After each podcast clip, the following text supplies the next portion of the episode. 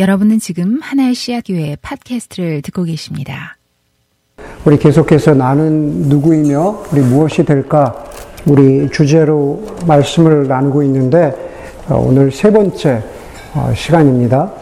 아, 우리가 어렸을 적에 우리 각자의 사고나 또 철없던 행동 때문에 뭐 사고는 뭐 당하는 것이지만 어, 우리의 철없던 행동 때문에 아마 여러분들 가운데 그 흉터를 가지고 있는 사람들이 있을 수 있을 것 같아요. 흉터가 어떤 사람은 크고 깊은 사람이 있을 것이고 아니면 작은 흉터지만은 그게 너무 예를 들면 몸에 눈에 띄는 곳에 있어서 스스로에게 되게 거슬리는 그러한 사람들을 본 적이 있습니다. 그래서 그 흉터를 없애려고 뭐 수술도 받고 치료도 받지만은 어떤 사람들은 그 흉터가 없어지지 않고 평생을 가는 경우도 어, 있습니다. 그래서 그 흉터 때문에 어, 그 흉터 때문에 낮은 자존감으로 어, 살아가는 사람도 있는 반면에 어, 내가 미숙하고 어리석었지만 그래서 이런 흉터가 생겼지만 그것을 나의 일부분으로 그냥 받아들이고 살아가는 방식을 찾은 그런 사람도 있습니다. 몸에도 흉터가 그렇다면은 마음에도 흉터가 마음의 흉터도 그럴 수 있습니다. 어, 우리 모두는요 어, 많은 경우에 어, 그렇지 않다면 참 감사한 일이지만 우리 내면에도 크고 작게 새겨진 흉터들이 있습니다. 그 흉터를 우리는 흔히 상처라고 하는데 흉터 혹은 상처 그 모든 것들은 한마디로 아픔이고 상실이고 악입니다. 아픔이고 상실이라고는 말할 수 있는데 왜 악이라고 이야기할까? 왜 그러냐면은 우리는요, 우리 인간은 하나님의 시각에서 볼 때 우리 인간은 상처를 주고받는 관계로 창조되지 않았기 때문에 그래요. 상처를 받는 그러한 존재로 어, 창조된 것이 우리 인간의 모습이 아니기 때문에 상처를 갖게 된 것은 심지어 악이라고까지 말씀드릴 수 있을 것 같습니다. 아담과 하가 죄를 짓고 에덴에서 쫓겨났을 때 그들의 인생 가운데 저주가 있는데요. 그 죄의 결과로서 그들의 인생 가운데 가시덤불과 엉겅퀴가 가득할 것이라고 성경 창세기 3장은 말합니다. 1차적으로 가시덤불과 엉겅퀴는 그들이 먹고 사는 일에 그만큼 노력하지만은 노력한 만큼 얻지 못하고 가시덤불과 엉겅퀴가 많을 것이라고 하는 그런 말이기도 하지만은 그러나 좀 더 말씀을 묵상하면 우리의 내면 가운데 가시덤불과 엉겅, 키가 있을 것이다. 다시 말해서 그 가시덤불과 엉겅퀴는 뭡니까? 나를, 나를 상처내고 나를 괴롭히고 여전히 나를 찌르고 나를 아프게 하는 그러한 상처들이 있다라는 거죠. 다시 말해서 우리 인간은, 우리 인간은 많은 사람들이 샬롬 가운데 살아가지 않고 우리가 하나님의 은혜로 구원을 얻었지만 그러나 우리는 온전한 샬롬 가운데 살아가지 않고 부분적으로는 상처 가운데 살아갑니다. 저와 여러분 모두가 그렇습니다. 상처를 받은 것은 대부분 과거의 일이죠. 그렇기 때문에 상처가 과거라면 우리가 상처로부터 치유된다라는 것은 과거를 완전히 해결하는 것도 아니고 그럴 수도 없습니다. 상처는 여전히 남아 있을 테니까요. 그렇죠. 예수님이 부활하셨지만 부활하신 예수님도 옆구리에 창자국, 손에 못자국을 가지고 계셨잖아요. 그것은 무슨 뜻이냐? 예수님의 상처, 흉터의 흔적이 그대로 남아 있었다는 말입니다. 그러면 우리가 상처로부터 치유된다는 것은 뭘까? 그 치유라는 것은 상처라는 과거를 통해서 하나님과의 관계가 깊어지고 그리고 그것을 통해서 비록 상처지만 상처를 통해서 내 삶을 향한, 내 인생을 향한 하나님의 뜻을 발견해 가는 것. 그것이 우리가 치유라고 말할 수 있을 겁니다. 우리가 오늘 그런 사람 하나를 성경에서 발견하게 되는데 그 사람이 바로 요셉입니다. 나는 누구이며 무엇이 될까? 오늘 설교 주제가 상처 입은 치유자입니다. 유명한 책의 어, 제목이기도 하죠. 먼저 우리는 요셉의 인생을 보면서 상처의 원인들이 뭘까라는 것을 함께 나누어 보고자 합니다. 제가 말씀드리는 것이 모든 상처의 모든 원인 100%는 아닙니다. 더 많이 있습니다. 그러나 요셉의 인생을 통해서 보면 상처의 이유들이 이런 것들이 있다라는 겁니다. 여러분 우리가 받은 상처는 내 잘못이 아니라 나의 주변, 나의 환경 때문에 비롯되는 것들이 많습니다. 내 주변의 환경이 나에게 상처를 줍니다. 창세기에서 요셉의 이야기는 37장에서 시작되는데요. 37장이 이렇게 시작합니다. 야곱의 역사는 이러하다. 이스라엘은 늙음하게 요셉을 얻었으므로 다른 아들들보다 요셉을 더 사랑하여서 그럽니다. 요셉에게 상처를 준 주변의 환경은 바로 아버지 야곱이라고 말합니다. 아버지로부터 상처를 많이 받았어요. 아버지인데, 아버지인데 요셉에게 인생의 보호막이 된 것이 아니라 상처를 주는 원인으로 작용했다는 말입니다. 그 아버지 야곱도 연약했습니다. 제가 조금 이따가 야곱에 대해서 좀 더 말씀드리겠지만은 야곱 그 아버지를 통해서 요셉에게 상처를 준 그 통로가 무엇일까? 그 아버지 야곱의 미성숙함이 무엇이었을까? 그것은 바로 편애였습니다. 편애였어요. 요셉은요, 아버지 야곱이 가장 사랑한 아내 라엘에게서 낳은 자식입니다. 요셉과 베냐민이 그 두 아들이고 나머지 열 아들은 다른 여러 야곱의 아내들로부터 얻게 된 다시 말해서 그 열두 형제는 어, 이복 이복 형제들인 거죠. 이복 형제들이었습니다. 여러분 32장에서 보면은요. 야곱이 야복강가에서 하나님을 만나서 씨름한 후에 야곱이 새 이름을 얻게 되죠. 그것을 이스라엘이라는 이름을 얻게 되는데 야곱에게 이스라엘이라는 이름은 영적인 도약을 상징하는 이름이에요. 그렇죠. 정말로 영적인 도약, 영적으로 어, 새로운 존재가 되었다라는 나는 누구냐라고 했을 때 나는 정말로 하나님의 자녀가 되었다라고 하는 그 이름이 야곱에게는 이스라엘입니다. 그런데 여러분, 야곱이 그 이름을 받고도 그럼 계속해서 승승장구하는 아름다운 이야기만 야곱에게 있을까? 그렇지 않습니다. 여러분, 야곱의 인생을 쭉 읽어보면은요, 자식과 관련해서도 그래요. 37장 이후로 요셉이 등장하는 자식들이 본격적으로 등장하는 창세기 37장을 보면은요, 야곱과 이스라엘은 같은 사람이잖아요. 그렇죠?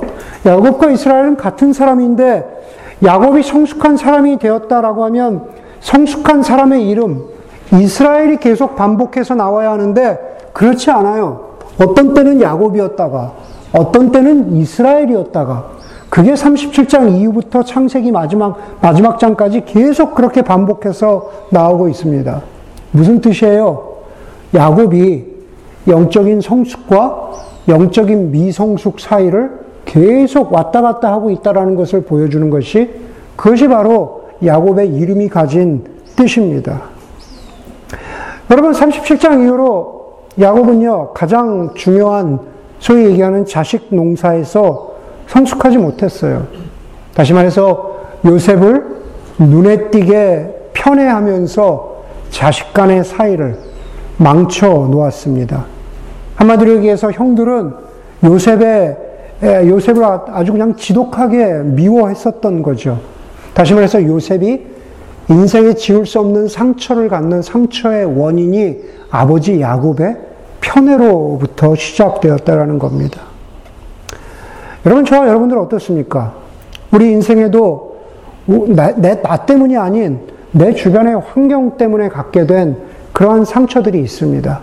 예전에 제가 어, 남자, 여자, 그리고 결혼, 그리스도인 이야기를 할 때 제가 저희 가정의 얘기를 아주 충분히 말씀드린 적이 있지만은 여러분, 우리도 우리 인생 가운데에서 내가 아닌 나와 가장 가깝다고 여겨진 사람들이 준 상처가 있는 거죠. 저도 저희 아버지로부터 받은 상처가 있고, 어머니로부터 받은 상처가 있고, 아니, 좀 더 정확하게는 우리 모두 살아가면서 인생의 실패나 부모의 이혼이나 죽음이나 사고들로부터 받게 되는 수많은 상처들이 있습니다. 어그러진 세상, 주변의 환경이 나에게 준 상처들입니다. 두 번째 상처의 원인은 요셉을 통해서 볼 수 있는 것은 요셉 자기 자신의 미성숙이죠. 자기 자신이 초래한 상처가 있습니다. 37장 4절에 보면은요, 형들은 아버지의 편애 때문에 요셉을 미워했고, 말 한마디도 요셉에게 다정스럽게 하는 법이 없었다 그래요. 형들이 얼마나 요셉이 미웠겠어요. 그런데 이미 2절에 보면은요, 그때 요셉의 나이가 17살이었다고 말하고 있습니다. 17살, 17살이면은요, 자신이 미움받고 있다는 눈치가 생기기에 충분한 나이인 거죠. 그런데 요셉이 어떻게 처신합니까? 요셉이 어떻게 행동해요? 그때부터 요셉이 이렇게 얘기해요. 꿈을 꾸고 나서 그 꿈 이야기를, 자기를 그렇게 미워하는 어, 형들에게 자기의 꿈 이야기를 합니다. 자기가 묶은 곡식단에 형들이 묶어놓은 곡식단이 절하고 있다는 그런 꿈 이야기를 형들에게 합니다. 그리고 해와 달과 별 11개가 자기에게 절하고 있다는 그런 꿈들을 또 형들에게 말합니다. 너무 미성숙한 처신이죠. 형들에게 그렇게 그런 이야기를 할 필요가 있었을까? 형들의 시기와 질투는 계속해서 더해가는 거죠. 그 미움이 더해진 것은 말하지 않아도 우리가 알 수 있습니다. 바로 요셉 자신의 미성숙 때문입니다. 여러분, 우리도 마찬가지입니다. 우리가 엄밀하게 우리가 자기 자신을 객관화해서 볼 수 있어야 되는 거죠. 어떤 경우에는 내가 가지고 있는 상처들이 나의 미성숙으로부터 비롯된 것은 아닌가 우리가 생각해 볼 수 있어야 합니다. 또 다른 상처의 원인은 모함과 거짓과 배신입니다.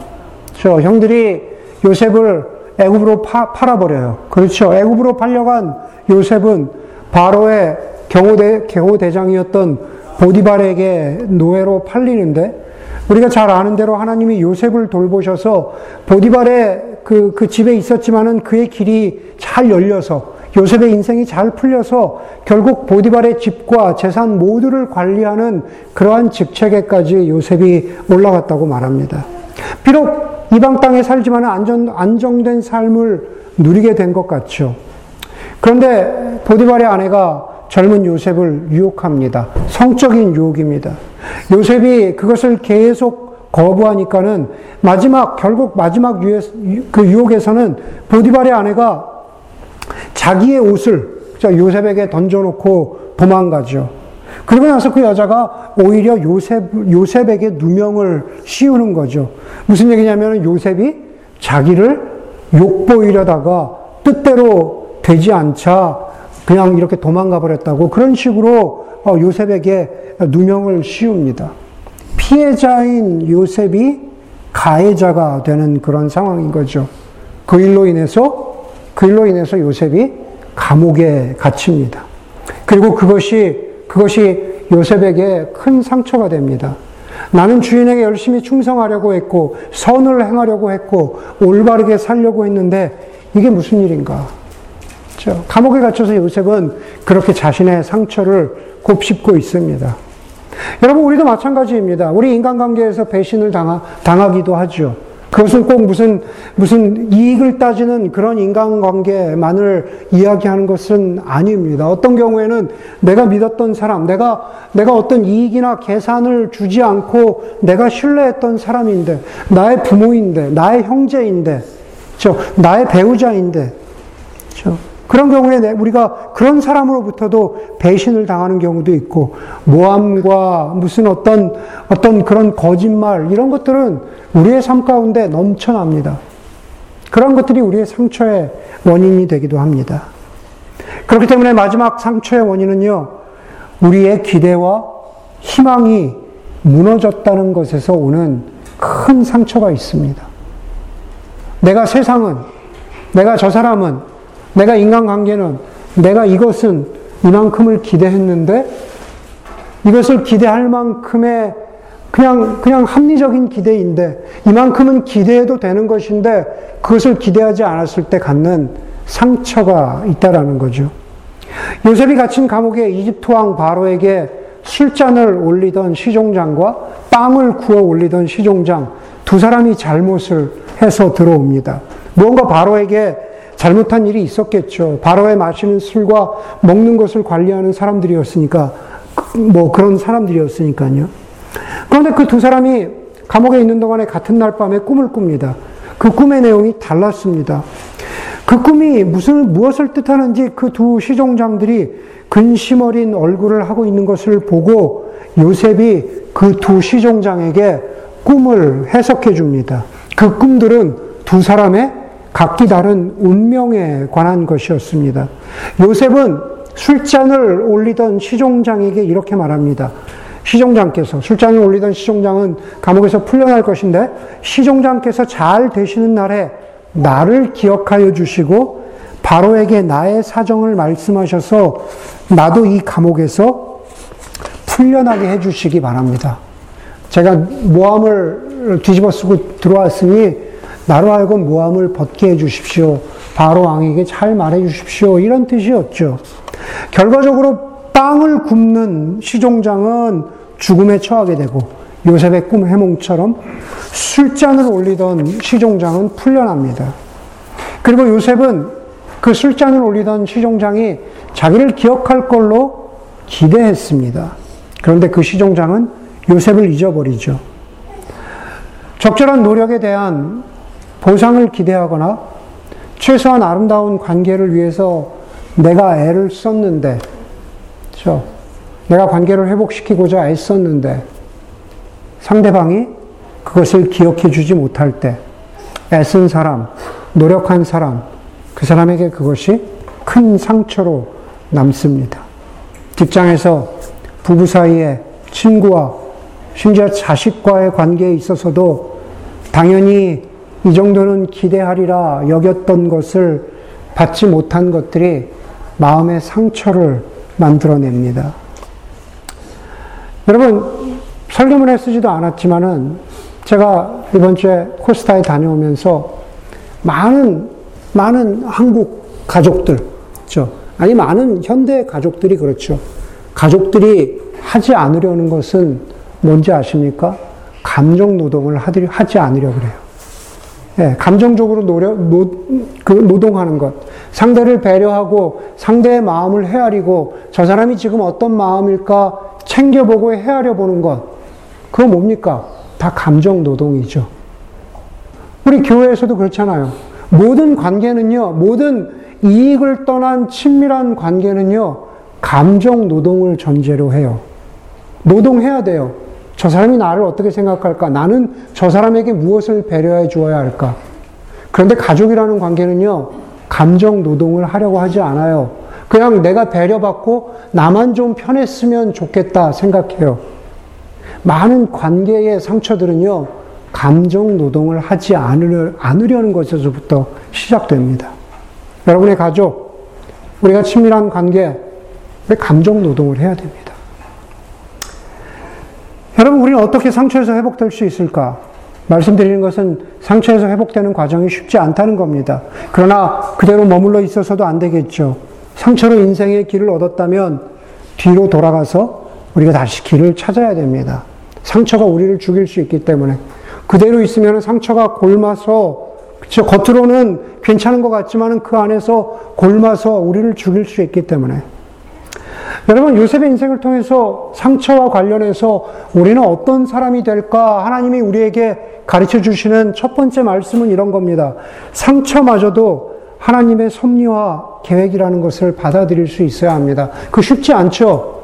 예, 제가 말씀드리면서도 쉽지 않은 것 압니다. 그러나 그 말씀을 기억하고 그 말씀을 붙잡고 오래, 오래 걸리겠지만 우리 각자가 노력해야 돼요. 상처까지도 하나님의 섭리와 계획 가운데 있다. 여러분, 요셉은요, 바로의 꿈을 해석해주고 그리고 나서 바로의 총리가 됩니다. 그리고 성실하게 책임을 다하고 신임을, 신임을 얻습니다. 그리고 바로의 꿈처럼 요, 셉이 해석해 준 대로 바로의 꿈처럼 이집트에 이집트에서 흉년이 들자 고향 가나안 땅에서 형들이 곡식을 구하러 애굽에 옵니다. 그리고 그것을 통해서 결국에는 요셉이 자신에게 상처를 주었던 형들과 만나게 되는 계기가 됩니다. 그 형들은요, 요셉을 구덩이에 넣어서 죽이려 했고, 그냥 말로 상처 준 게 아니에요. 정말로 요셉을 구덩이에 넣어서 죽이려 했고, 그리고 상인들에게 팔아버린 사람들입니다. 씻을 수 없는 상처가 요셉에게 남았습니다. 그런데 요셉은 그 형들을 만나서 어떻게 합니까? 형들을 만나서 한참 울고 나서요. 한참 울고 나서 형들에게 이렇게 말해요. 형님들이 나를 팔아 넘겼지만 그것이 하나님이 형님들보다 앞서서 나를 여기 이집트에 보내셨기에 우리의 목숨을 살려주시려고 그렇게 한 것입니다. 형들이 자기를 죽이려고 했는데 하나님이 이집트로 나를 보내셨대요. 내가 바로의 총리가 되어서 형들을 위해서 내가 이렇게 굶어 죽지 않도록 형들을 이렇게 환대해주고 형들을 위한 이 자리를 그 음식을 마련해 줄 수 있는 곡식을 마련해 줄 수 있는 가족을 살려줄 수 있는 그런 계기가 된 것. 저 그것이 그것이 다 하나님이 먼저 나를 여기에 보내신 것이래요. 그런데요 창세기 보면은요 이렇게 이렇게 요셉이 얘기하거든요. 하나님이 형님들보다 앞서서 나를 여기에 보내셔서 누구의 목숨을요? 우리의 목숨을 살려주신대요.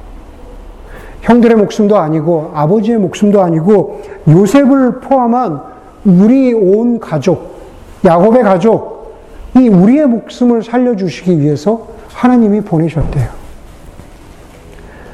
여러분, 이렇게 말하는 요셉은요, 이미 상처받았지만 상처를 감싸 안고 살아가는 것이 어떤 것인가 배운 사람입니다. 물론 요셉이 처음부터 이러한 마음을 가졌던 것은 아니에요.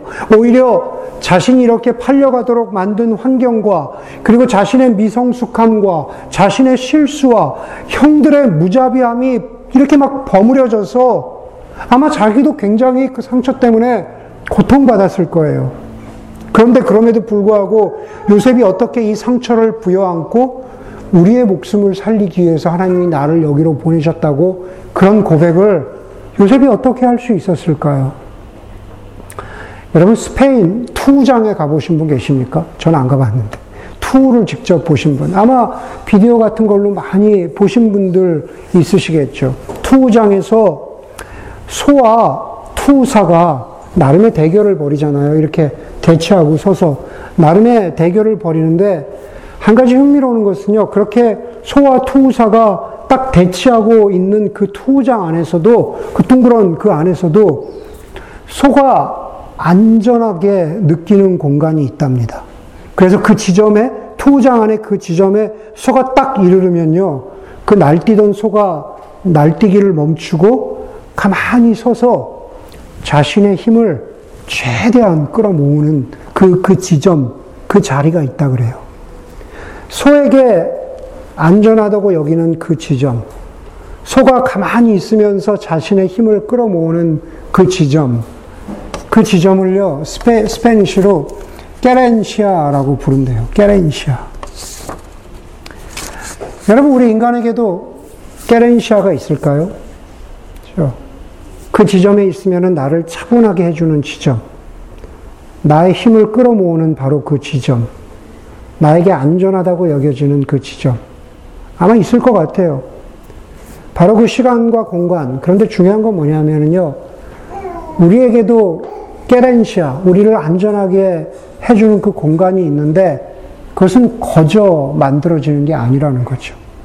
그 안전한 공간과 그 안전한 시간은 우리가 스스로 만들어야 합니다. 그렇죠?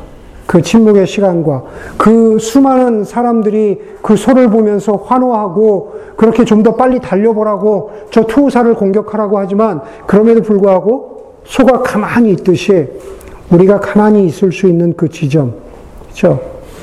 그것은 침묵의 시간이고 관상의 시간과 공간이죠. 여러분, 우리가 관상기도 관상기도 하는데 영어, 어, 한문으로 관상을 풀어보면 뭡니까?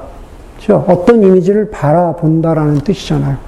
내가 어떤 상을, 어떤 이미지를 관, 바라본다라는 뜻이잖아요. 여러분, 우리가 관상해야 되는 것들이 많죠. 들여다보아야 하는 것들이 많습니다. 그러나 오늘 설교와 관련해서, 상처와 관련해서 우리는요, 바로 우리의 깨렌시아, 바로 어떤 지점에서요, 우리가 그것을 스스로 만들어서 우리가 지나온 삶을 관상해야 돼요. 우리가 지나온 삶에 상처가 있었던 그 순간들을 지켜보아야 한다는 거죠. 가만히 지켜보아야 합니다. 먼지로 뒤덮이고 상처받은 인생을 털어내고 해석하고 그래서 내 인생이 이랬구나. 내 삶이 이랬구나. 라고 하는 우리만의 깨렌시아를 가져야 합니다. 바로 그런 우리 편에서의, 우리 입장에서의 노력과 애씀이 있어야 바로 우리가 그것을 관상할 때, 우리의 지나온 인생을 우리가 돌아볼 때, 아, 그것도 하나님의 섭리였구나. 하나님의 계획 가운데 있었구나. 라는 것을 우리가 깨닫게 돼요. 그것이 없이는요, 상처도 하나님의 섭리고 하나님의 계획이다? 절대 깨닫지 못했습니다. 요셉은요, 모르긴 몰라도 노예로 팔린 시절부터 형들을 만나는 그 순간까지 하나님이 나를 보내셔서 우리의 목숨을 살리시려고 합니다.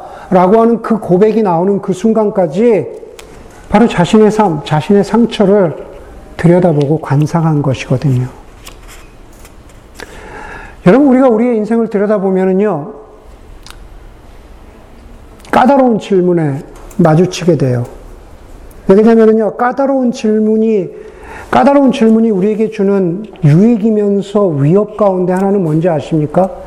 그냥 일상적인 질문 말고 본질적인 질문, 까다로운 질문은요, 우리를 변화시키기 때문에 그래요. 우리 인생 살아가면서 그렇잖아요. 까다로운 질문. 정말 내가 인생에서 원하는 게 뭔가? 내가 정말 부부관계에서 원하는 것이 뭔가? 내가 저 사람에게 원하는 것, 저 사람이 나에게 원하는 것, 내가 이 일에서 원하는 것, 그 본질로 들어가면은요, 그 본질이 우리를 변화시키거든요. 그래서 사람들은 불편한 질문, 까다로운 질문, 무거운 질문을 대면하기를 싫어하는 거죠. 그런데 요셉은 자신의 상처를 그 까다로운 질문, 무거운 질문을 대면하기를 피하지 않았거든요. 여러분, 우리가 상처와 관련해서 우리에게 던져지는 무거운 질문들, 여러분 거기에 대해서 대면할 자신이 있습니까? 어떤 철학자가 그랬다 그래요. 네. 인생은 인생의 반대편에서 인생이 나에게 던지는 질문에 대해서 내가 끊임없이 대답하면서 나아가는 것이 그것이 인생이다 그랬어요. 거기에는 나의 미성숙도 있잖아요. 요셉이 보기에 자신의 연약함도 있었잖아요. 자신의 부족함도 있었잖아요. 바로 그러한 것들을 통해서 우리는 나의 연약함과 나의 미성숙함을 인정하지만 그러나 그럼에도 불구하고 그리스도인들은 그것을 사용하셔서 지금 여기까지 나를 부르신, 나를 인도하신 하나님을 인정하는 거거든요. 하나님의 지혜와 지식은 어찌 그리 깊고 깊으십니까? 그 어느 누가 하나님의 판단을 헤아려 알 수 있으며 그 어느 누가 하나님의 길을 더듬어 찾아낼 수 있겠습니까?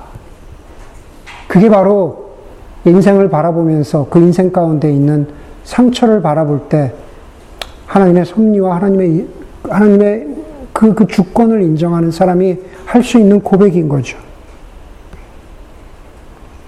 여러분 오늘 우리가 읽은 본문 되게 짧아요. 저게 도대체 오늘 오늘 오늘 설교하고 무슨 관련이 있을까 생각한 분들이 있을 거예요.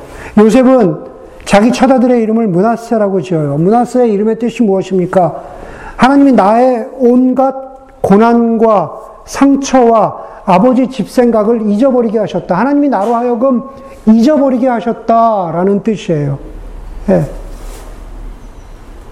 여러분, 이것은 그냥 내가 잊고 싶어서, 기억하기 싫어서, 그냥 칼펫 밑으로 그냥 발로 이렇게 집어 넣는 쓰레기 뭉치가 아니다, 아니다라는 겁니다. 내가 잊어버리기 위해서 칼펫을 들고 그냥 그 안에 집어였고 있지만 없는 듯이 살아가는 그런 의미로 문하세의 이름을 지었다는 게 아니에요. 예.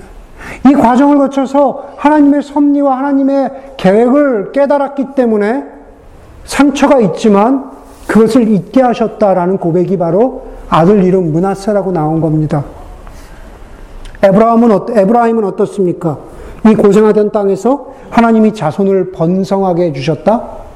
잘 되고 못 되고에 대한 그 결과로서 에브라임이 아니라는 겁니다.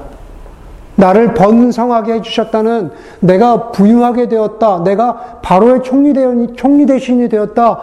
이것에 우리가 초점을 맞추면 안 되고, 그럼에도 불구하고 하나님이 나를 여기까지 인도하셨다. 바로 그거인 것이죠. 그게 바로 우리가 기억해야 되는 겁니다. 우리의 상처를 우리로 하여금 보게 하시고 성숙해 하신 하나님. 여러분, 그런 사람은요, 자신이 상처받은 인생이 회복과 생명을 낳는 인생으로 변화되죠. 나는 상처받았지만, 그러나 거기에 붙잡고 그것을 부여잡고 우는 인생이 아니라 오늘 설교 제목처럼 상처받은 치유자가 된다는 겁니다. 여러분, 다시 요셉의 인생을 거슬러 올라가면요. 요셉의 일 때문에 형제들 사이에, 요셉은 이미 애굽으로 팔려갔어요. 애굽으로 팔려갔는데 요셉의 일 때문에 형제들 사이에 갈등과 싸움이 생겨요. 그리고 나서 38장 1절에 보면은요, 형제들 중에 하나인 유다가 형제들에게서 떨어져서 나가, 떨어져 나가 살았다 그래요. 38장에. 그리고 그 유다와 며느리 다말 사이에 또 희한한 이야기가 나오잖아요. 갑자기 왜 요셉 이야기를 시작했는데 38장에 유다의 이야기가 나올까? 예. 여러분, 요셉의 일 때문에 형제들 사이에 상처가 생긴 거거든요. 루벤이, 형, 큰형 루벤이 다른 형제들을 원망하고 아버지 된 야곱은 자신의 자식들을 원망하는 게 그게 바로 37장, 38장의 이야기입니다. 형제들이 상처를 안고 살고 부모와 자식이 상처를, 서로가 상처를 가지고 아픈 곳을 후벼 파고 있는 거죠. 상처가 덧나고 있습니다. 그런데 요셉이 그 상처의 자리에 그렇게 깨어진 가족 안에다가 복음이라는 치료제를 뿌리고 있습니다. 다시 말해서 요셉이 나의 인생이 하나님의 주권 가운데 있었다는 것을 인정하니까 상처 입은 치유자가 된 겁니다. 창세기 50장에 보면은요, 아버지 야곱이 죽고 나서 요셉의 형들이요, 요셉을 두려워해요. 요셉이 이미 형들을 용서했다고 하는데도 아버지가 죽고 나니까 형들이 두려워하는데 왜냐하면은 이제 아버지가 죽었으니까 저 요셉이 우리에게 본격적으로 복수를 하면 어떠, 어떡하냐라는 그 염려와 걱정을 하는 것이 창세기 뒷부분에 쓰여져 있습니다. 요셉의 형들도 나름의 상처가 있었던 것이죠. 이미 요셉이 형들과 화해했지만 그 형들에게도 자신에게 치유되지 않은 상처가 있었던 거예요. 그 상처가 내면의 또아리를 틀고 있다가 아버지가 죽으셨네? 이제 우리 형제들 사이에 다 갈라지고 상처를 주면 어떡하나 이러는 거죠. 그런 형들에게 요셉이 뭐라고 말합니까? 형들은 나를 해치려고 하였지만 하나님은 오히려 그것을 선하게 바꾸셔서 수많은 사람의 생명을 구원하셨습니다. 나를 통해서 수많은 사람, 형들을 포함해서 이 형들의 생명까지도 구원하셨습니다. 이렇게 말씀하셨죠. 요셉의 이것이 립서비스가 아닙니다. 정말로 상처 입었지만 형들을 살리는 치유자가 된 것이죠. 여러분, 예수님도 상처받은 인생이죠. 자신이 신뢰했던 제자들에게 배신당하셨습니다. 예수님의 제자들이 예수님을 팔았습니다. 팔았어요. 요셉이 팔린 것처럼 예수님도 팔렸어요. 은 30냥에 팔렸어요. 제자들이 부인했습니다. 그리고 제자들의 대표격이나 다름없는 베드로가 자기가 주민, 주님을 배반한 것을 알고 그렇게 서럽게 울었습니다. 여러분, 그것은 베드로만 운 게 아니에요. 제자들 모두 울었습니다. 제자들 모두 마음의 상처를 가졌어요. 팔았지만 예수님께 씻을 수 없는 상처를 주었고 자기들도 상처를 가졌습니다. 그렇기 때문에 예수님이 부활하셨을 때 요한복음 21장에 나오는 것처럼 쉽사리 예수님의 제자들이 예수님에게 가까이 갈 수 없었습니다. 우리가 잘 아는 것처럼 부활하신 예수님께서 베드로와 제자들에게 먼저 다가가셨죠. 그래서 제자들을 환대해 주시고 그들에게 다시 내가 너희를 사랑한다라고 하는 사랑의 메시지를 주셨습니다. 제가 아까 이미 말씀드렸죠. 예수님에게 상처는, 흉터는 그대로 있어요. 그렇죠. 부활했어도, 부활하셨어도 도마가 확인할 수 있었던 것만큼 우리의 삶 가운데에도 예수님처럼, 심지어 예수님도 그 흉터의 흔적이 그대로 있습니다. 그러나 십자가에서 예수님이 당하신 그 고통을 가지고 예수님은 살지 않으셨어요. 부활하신 후에 흉터는 있지만 고통은 사라졌습니다. 여러분 어떻습니까? 저와 여러분 어떻습니까? 우리 모두 상처가 있습니다. 우리의 성공이나 우리의 안정된 삶이나 혹은 우리 지금 현재 상황 그런 모든 것들과 상관없이 우리에게 치유되지 않은 흉터는 상처는 그대로 있을 수 있지만 그러나 오늘 말씀을 통해서 요셉에게 보여준 것처럼 하나님이 우리에게도 말씀하시는 것은 그 오래 묵은 상처를 너무 오래 묵히지 않기를 바랍니다. 하나님의 섭리 가운데 상처를 씻어내고 상처 입은 치유자로 살아갈 수 있는 그러한 저와 여러분들이 되기를 주의 이름으로 간절히 소원합니다. 함께 기도하겠습니다.